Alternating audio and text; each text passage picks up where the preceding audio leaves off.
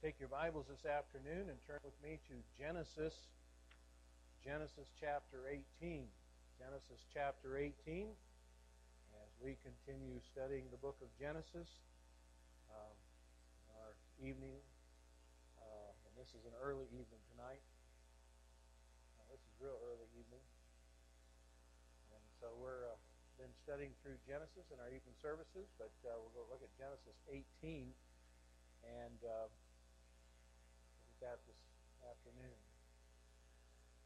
Every person in this room wears different hats. I know some of you don't wear hats anymore, but some of you do. Uh, if you don't wear a hat when you go outside these days, uh, you can catch cold, you know. Uh, but you might wear. We when we talk about wearing hats, we talk about uh, uh, different roles. Uh, for instance, I'm a husband, I'm a father, I'm a grandfather, I'm a brother, I'm a pastor, I'm a friend, uh, I'm many, many things. We all have different hats that we wear uh, and different roles that we uh, engage in. And here in Genesis chapter 18, we have a passage that reveals three sides of the life of a man by the name of Abraham.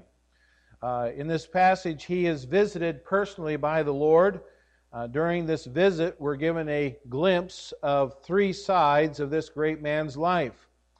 And as Abraham is revealed here, we see some characteristics in his life that I believe should be seen in every life in uh, this room this, this afternoon.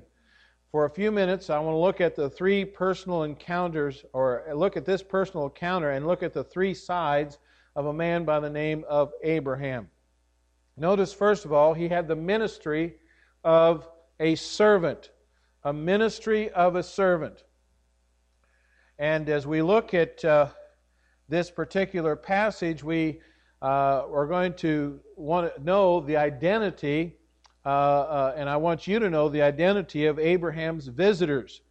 And the context makes it very clear that the appearance of these three that are going to appear here are supernatural and divine in nature. In fact, the text makes it clear that one of them is the Lord Himself. And this would be what we call a Christophany. Uh, that is an, an appearance of the pre incarnate Christ here on earth. Now, you might wonder well, who are the other two men? Uh, this passage would seem to be the historical basis for some comments that are made in Hebrews chapter 13 and verse 2 of entertaining strangers. Uh, for thereby some have entertained angels unawares. It's uh, highly unlikely that the other two men were other two persons of the Trinity. Uh, I don't believe they would be God and God, uh, God the Father and God the Spirit. Uh, but it seems to fit uh, Hebrews 13 2 even though we're not specifically told uh, that uh, who, who they are. Uh, the reference in Hebrews, I believe, uh, is to, to them being strangers, and it's made clear by the fact that the Lord appeared not long uh, before to Abraham, and Abraham probably recognized him, and this would explain his response to him.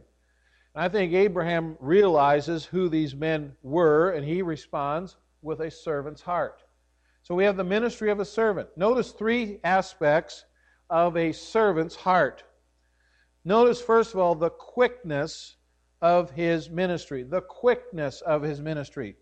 Begin reading in verse 1 of chapter 18. And the Lord appeared unto him in the plains of Mamre, and he sat in the tent door in the heat of the day. And he lifted up his eyes and looked, and lo, three men stood by him. And when he saw them, he ran to meet them from the tent door and bowed himself toward the ground and said, My Lord, if now I have found favor in thy sight, pass not away, I pray thee, from thy servant. Let a little water, I pray thee, be fetched, and wash your feet, and rest yourselves under the tree. And I will fetch a morsel of bread, and comfort ye your hearts. After that ye shall pass on, and therefore are ye come to your servant and they said, So do as thou hast said. And Abraham hastened into the tent unto Sarah and said, Make ready quickly three measures of fine meal, knead it, and make cakes upon the hearth. We see here Abraham springs into action. Uh, he springs into action, speedily trying to supply every need of these heavenly visitors. Uh, now, he may be a hundred years old at this time, but really there's no hesitation as he flies from one task to another, excuse me, until all is completed. Here's a man who recognized his duty and set about to do it as quickly as possible. May I just remind you that the Lord deserves the best service that we can give him. When we're serving him, regardless of how menial the task, uh, we should do our best uh, to recognize who we are serving, and we should seek to do the very best possible job for the glory of the Lord. Uh, we see here that uh, in these verses, we say this is a, the quickness of his ministry because he says here, Abraham, it says Abraham hastened. Uh, he said to Sarah, Make ready quickly. Now, in verse 4, it says, Let a little water, I pray you, be fetched, wash your feet, and rest yourselves under the tree. Now, it seems very strange, to, excuse me, to tell a visiting uh, stranger to wash his feet and come in. Ever done that before? Wash your feet before you come in the house. well, we don't do that in our culture today, but uh, uh, we, we probably wouldn't say it quite that way. Uh, this is probably one of the oldest customs, though, that, it's no, that is known. Remember, in the upper room, our Lord washed the disciples' feet, and there's a spe- uh, tremendous spiritual message uh, there. But here, Abraham says, Wash your feet. And it was a token of real hospitality when someone came into a home to have uh, him take off his shoes and wash his feet.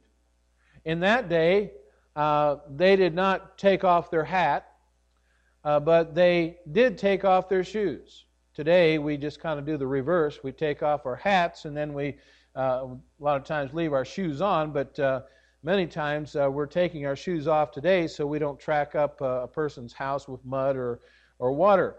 But when you come to visit somebody, most of the time we use uh, leave our shoes on and take off our hat. And I suppose it depends on what your host or your hostess uh, desires. You know, some folks don't ever walk into a house with their shoes on. Most of the time, we take our shoes off, as I said. Uh, we don't want to get uh, dirt ground into the carpets and so forth. Now, I don't mind going barefoot in the house, but it depends on what we're accustomed to. Sometimes people are encouraged to take their shoes off when they visit someone else's house. It makes them feel at ease or make them feel at home. Well, Abraham here is quick to make these three guests feel at home. But you'll also notice that he takes care of their physical needs of hunger, and so it seems to be a great ordeal uh, to prepare a meal for them. Now, I believe the text is teaching us that we ought to be hospitable, and that's what Abraham did. Colossians 3:23 tells us, "And whatsoever ye do, do it heartily as unto the Lord." Heartily unto the Lord and not unto men. Ephesians 6 6 says, Not with eye service as men pleasers, but as servants of Christ, doing the will of God from the heart. And so if it's worth doing for the Lord, it's worth doing right. 1 Corinthians 10:31 Whether therefore ye eat or drink or whatsoever ye do do all to the glory of God. Abraham was quick to serve, and we ought to be quick to serve the Lord as well. When we see the opportunity uh, where we can be used of the Lord, we ought to respond. So we see the quickness of his ministry. Secondly, we see the quality, the quality of his ministry.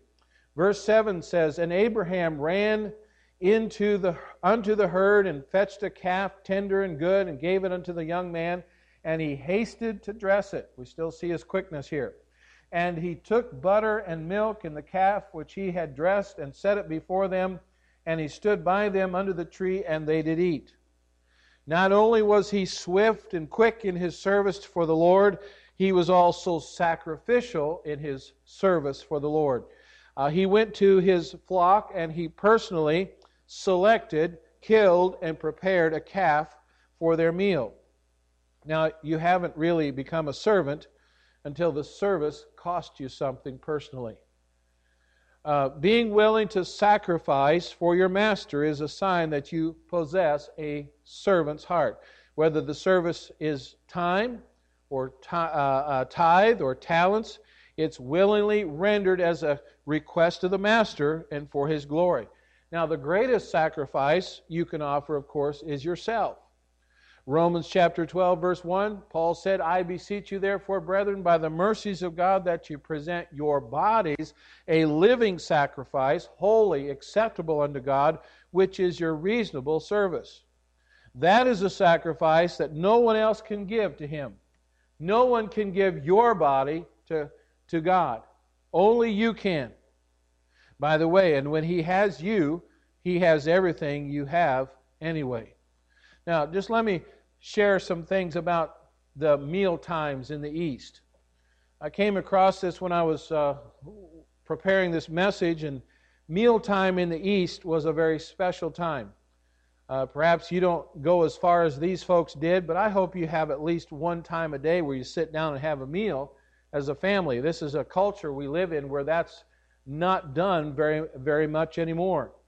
But when the, uh, an Arab meal was ready, the man would go to a high spot and call out three times to the others to come and join him at his meal. He would do this even if no one was around for miles. Easterners would decline an invitation to eat or lodge at first until he was repeated to, and urged to come and dine. It was appropriate to decline first, and many times people will decline, and this may, may explain why mothers have to continually call their children or their husbands to the table when supper is ready. I don't know. Uh, but uh, maybe that's not a problem in your house. But the host knew a friend or a stranger really wanted to come to the meal, and his friend would finally accept after seven invitations. Uh, don't get any ideas, kids. Uh, you don't have to wait till seven invitations. Come the first time. But sharing food and water was very special and a very uh, was indication of a pledge of friendship and peace. Sharing a meal was a way of making a covenant of peace or restoring a broken covenant. Uh, ever, if you ever study the covenants in the in the scriptures, there's always a time to eat.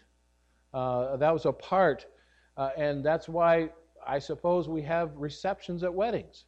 A wedding is a covenant. And then there's a time to have a reception, and uh, boy, receptions are getting bigger and fancier all the time with, with meals catered and so forth. But uh, uh, that may be a part of that, the reason why we eat at a, at a wedding. But eating salt with someone was to be at peace with them. Uh, salt was a healing agent and was considered to heal relationships. Eating bread was special as well. A guest uh, would not be greeted if they arrived in the midst of breaking bread because it was so sacred. Uh, when the bread was eaten, uh, it was broken, it was not cut. Cutting bread was considered a cutting life itself. Other foods were eaten were fruits and vegetables and olives and buttermilk and figs and raisins and cheese and raw grains and other occasions of meat. And you say, why didn't you talk about that this morning instead of sparrow burgers, Pastor? Well, uh, now we're not so hungry, and this doesn't all sound that good to us. But meat was cooked immediately after it was killed by roasting or by boiling it in camel's milk. And the choicest meat was the calf, which was cooked for a very special occasion. Uh, the common uh, meat was a young goat. Milk was a favorite at time at meal times as well. The Bedouins uh, drank uh, cow, goat, camel's milk, which was very rich but not sweet. Sour milk, uh, curd was a favorite of the Arabs and was known uh, as Laban. Uh, it was made from milk and yeast and covered with a warm cloth for about a day. Uh, and it was known to have made a sick man well. Well, you think if I drank that, I'd think I'd be a, a well man getting sick. But uh, something else that was interesting uh, was that today Bedouins uh, will keep a pot of coffee on the fire 24 hours a day in the event that a guest should come. Instead of making fresh coffee, they would just add to what was already in the pot. And the coffee becomes very strong, very bitter, and they offer this coffee to the guest when they entertain them. And as they serve the coffee, they say to their guest, Life is filled with times of bitterness. And just before the departure of their guest, they offer them something very sweet and tasty, um, like a tasty tea, and they tell them life also has times of sweetness and pleasure. They leave a good taste in their mouth as their guest would depart. Uh, so maybe that's where that kind of uh, thing comes from, where we say, uh, leave a good taste in their mouth. Now, that information may not have a lot of spiritual lessons in it, but I think it's interesting. I think it does teach us a little bit about hospitality, uh, which is probably a lost art in our day and age. So we have here the quickness of ministry, the quality of ministry, but then thirdly, I want you to notice the quietness of ministry. The quietness. Again in verse 8, uh, while these visitors were eating their meal, Abraham stood quietly by to serve them in any way they might need. He simply stood beside them, adopting the pose of a servant, listening for the voice of his Lord. And imagine the reaction of Abraham's servants as they watched him assume a role, uh, the role of a servant uh, to the Lord. And that was a powerful testimony, I believe, to them. Uh, by the way, others are watching us as well. Make sure your service and your testimony are all that they should be. Because real servants of God are those individuals who make themselves ever available to the Lord uh, and His work. They're ready and willing to serve Him on a moment's notice. And when there are no orders to follow, they just continue to do the last thing they were told until the new orders come. They're His and they are, uh, have no will of their own, but they're lost in His will for their life. That's a servant's heart. So the first thing we see here in Abraham is a ministry of a servant.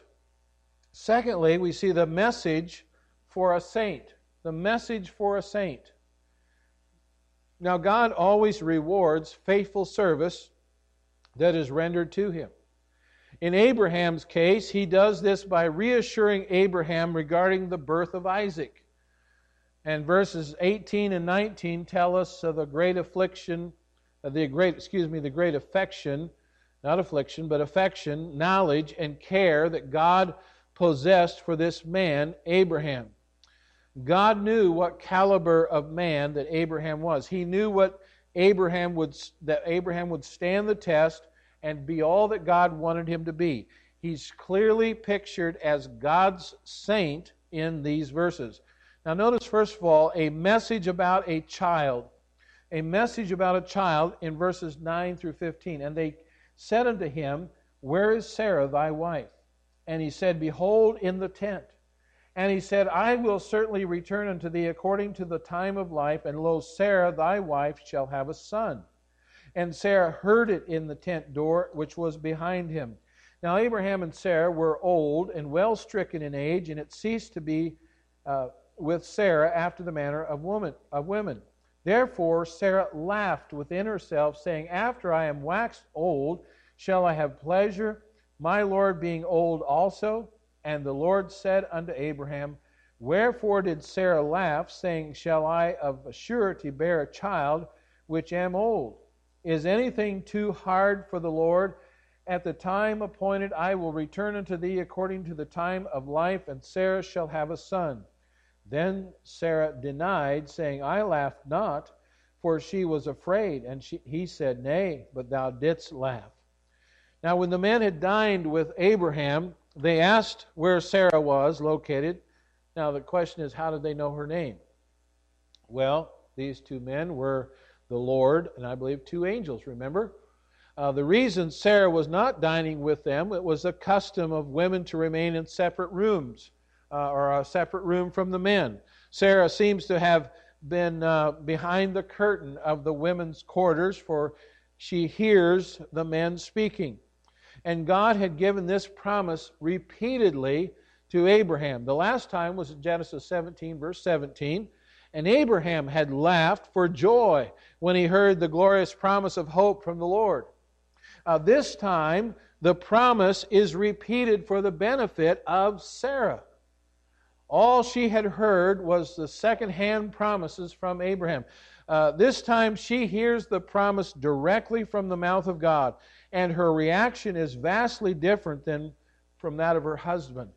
She, he laughed for joy, she laughs from doubt. She is confronted and she's rebuked, as we read. And this episode is a reminder that God knows everything there is to know about you and me. He knows our motives, He knows our secret sins, He knows all things that we do. Nothing is hidden from His eyes. Romans or Hebrews chapter 4 verse 13 says neither is there any creature that is not manifest in his sight but all things are naked and open unto the eyes of him with whom we have to do. And so here we have Sarah laughs at the news that she's going to have a son. Remember, Sarah physically was supposed to be beyond the point of having children, and so upon hearing that she would have a child, Sarah laughs. And again, her laughter is the laughter of doubt and unbelief. But notice in the rebuke that we read there in verse 14, she is asked, Is there anything too hard for the Lord? Well, the answer is found in Matthew chapter 19 and verse 26. But Jesus beheld them and said unto them, With men this is impossible, but with God all things are possible. Nothing is impossible for God. What you and I cannot accomplish, God can. What we have given up on, God can see it through. And the word for hard here is a very similar word for wonderful, which is used to describe the coming of the Messiah in Isaiah chapter 9 and verse 6. For unto us a child is born, unto us a son is given, and the government shall be upon his shoulder. His name shall be called Wonderful Counselor, the mighty God, the everlasting Father, the Prince of Peace. The word hard here and the word wonderful over in Isaiah 9 and verse 6 both speak of a marvelous miracle. I believe that's very interesting. And so we have here a message about a child. Secondly, we have a message about a city.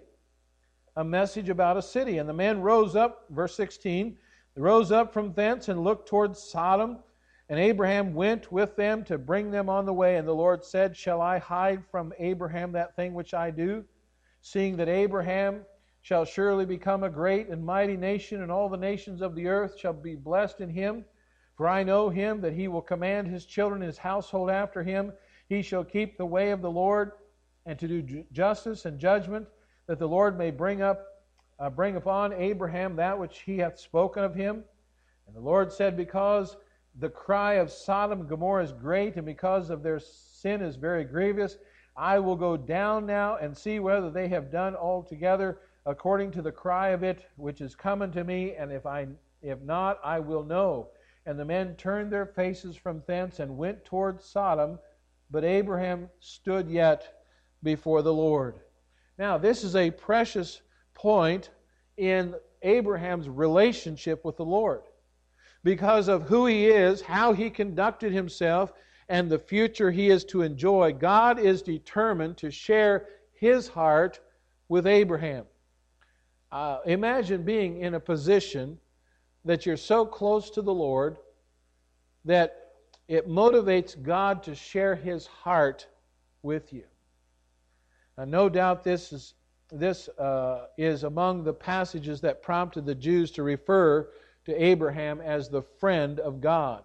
In James 2:23 it says and the scripture was fulfilled which saith Abraham believed God and it was imputed unto him for righteousness and he was called the friend of God.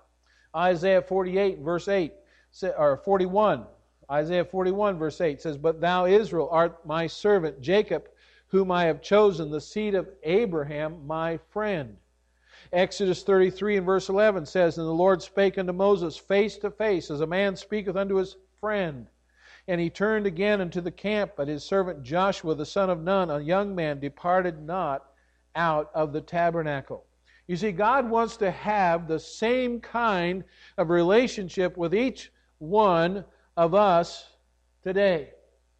He wants that relationship with us. When we're in a position of closeness to Him, He will share His heart and His will with us. Now, are you going to hear it in an audible voice like uh, Abraham did? No.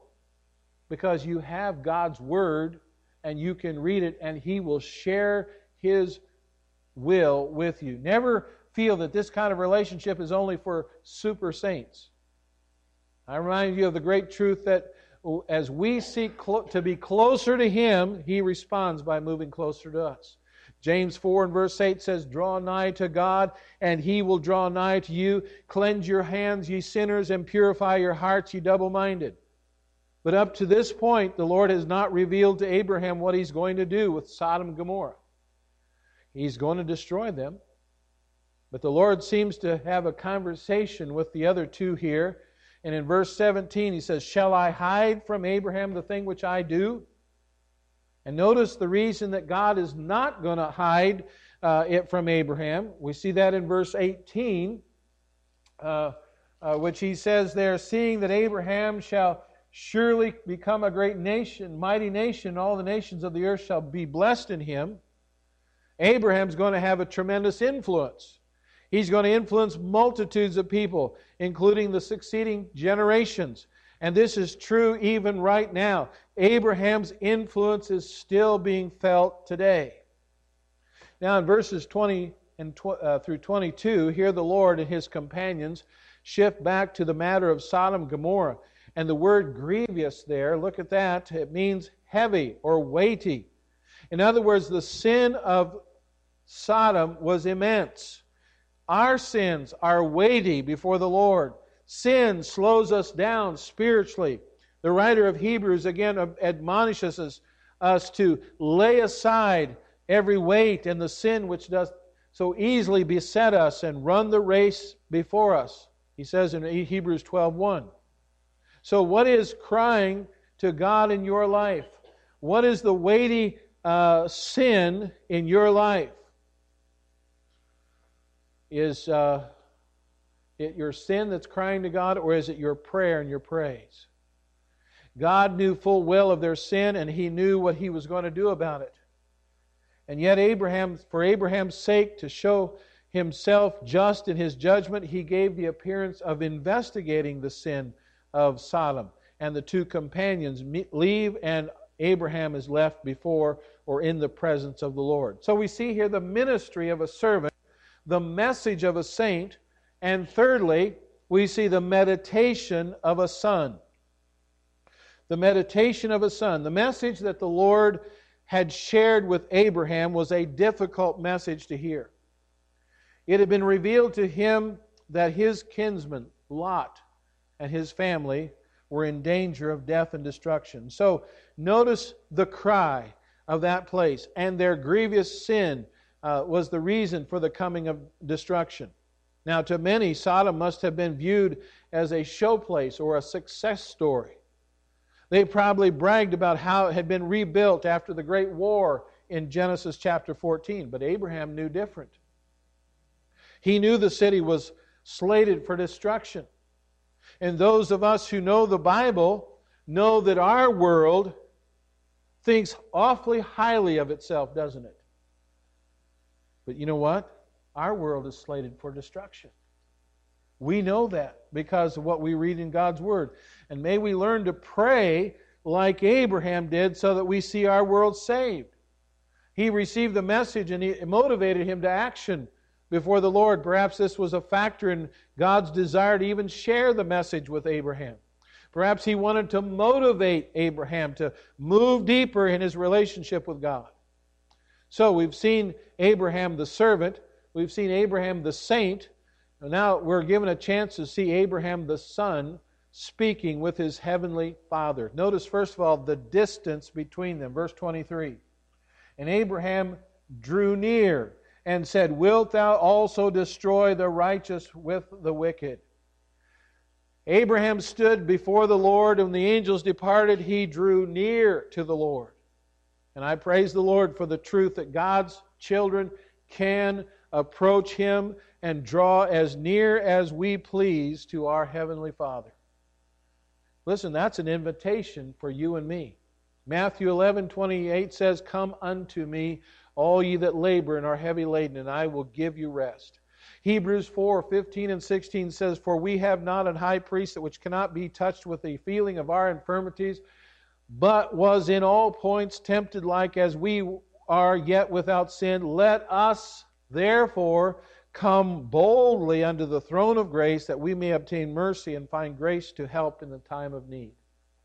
Romans chapter 8, verse 15 says, For we ye have not received the spirit of bondage again to fear, but ye have received the spirit of adoption, whereby we cry, Abba, Father. The Spirit itself beareth witness with our spirit that we are the children of God.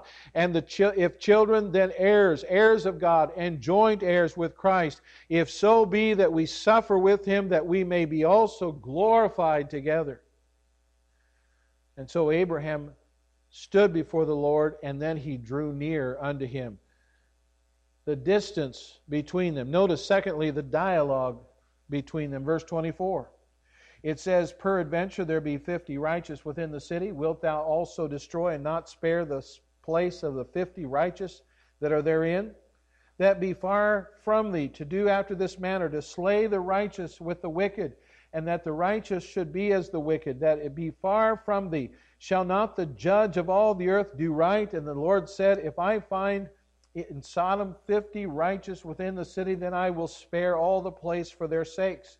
And Abraham answered and said, Behold, now I have taken upon thee to speak unto the Lord, which am but dust and ashes. Peradventure there should be lack five of fifty righteous. Wilt thou destroy all the city for lack of five? And he said, If I find there forty and five, I will not destroy it. And he spake unto him yet again and said, Peradventure there should be forty uh, found there. And he said, I will not do it for forty's sake. And he said unto him, Oh, let not the Lord be angry and I will speak. Peradventure there be shall be thirty to be found there. And he said, I will not do do it if I find thirty there. And he said, Behold, now I have taken upon me to speak unto the Lord. Peradventure there should be twenty found there. And he said, I will not destroy it for twenty's sake. And he said, Oh, let not the Lord be angry, and I will speak yet but this once. Peradventure ten should be found there. And he said, I will not destroy it for ten's sake. And the Lord went his way, and as soon he had left to uh, communing with Abraham, and Abraham returned unto his place. Abraham's prayer to the Lord arises out of several burdens he carries because of the revelation that he's received. First, he's concerned about God's reputation. If the Lord simply destroys the people of Sodom out of hand, Abraham is concerned that the people get the wrong impression about God and his love for sinners. And then, secondly, of course, he's concerned about his family. He's thinking about Lot and his family who live in Sodom. He wants to see them spared at the very least. And so he begins to talk with God about this situation, and he gets God to agree to spare the city if just 10 righteous people could be found there. In Lot's family, there was Lot, there was his wife, two unmarried daughters, and two, at least two married daughters and their husbands. This was a total of at least eight people in that family. Abraham must have thought that Abraham would have at least won his family and a few others. And although Abraham did not know at the time, his prayer was answered. God did spare the righteous when he destroyed the wicked. When the morning came and Abraham looked toward Sodom and saw the smoke in that place, he must have been discouraged. And yet, his prayer had been heard and it had been successful. We read in chapter 19, uh, there in verse 29. You know, sometimes our prayers seem to be ineffective, they seem to be weak, but only in eternity will we know the full impact of our personal ministry of prayer in the lives of others. And so we should not be discouraged, but we need to pray, and we need to trust the Lord to bring it to pass. Now, if there's anything you need to take away from this study this afternoon, I believe it's this a close personal relationship with God is possible for anyone who desires it. In your heart this afternoon, are you honestly as close to the Lord as you would like to be? Are you His servant? Are you running eagerly and speedily to do His will? Are you His saint, listening intently as He reveals His will and His ways to you? Are you His son or His child, interceding before the throne of the Heavenly Father on behalf of those who do not have access to Him? You need to work on one or more of these areas in your relationship with the Lord. If so, there is help. There is help from the Lord, and that help is comes from His Word. And as you submit your life and surrender your life to Him, may we be quick in our ministry. May our ministry have quality. May there be a quietness about our ministry. And we pray, uh, we trust that we will, uh, uh, and we should be praying that we'll be a, a, a, a child of God that uh, has uh, is drawing closer to the Lord, and that uh, our time with the Lord is effective as we meet with Him and pray with Him and read His Word and call upon Him to show us what His will is for our lives. I trust uh, we, as we see the three sides of this man by the name of Abraham, that we'll desire to have the same qualities in our lives. Let's pray.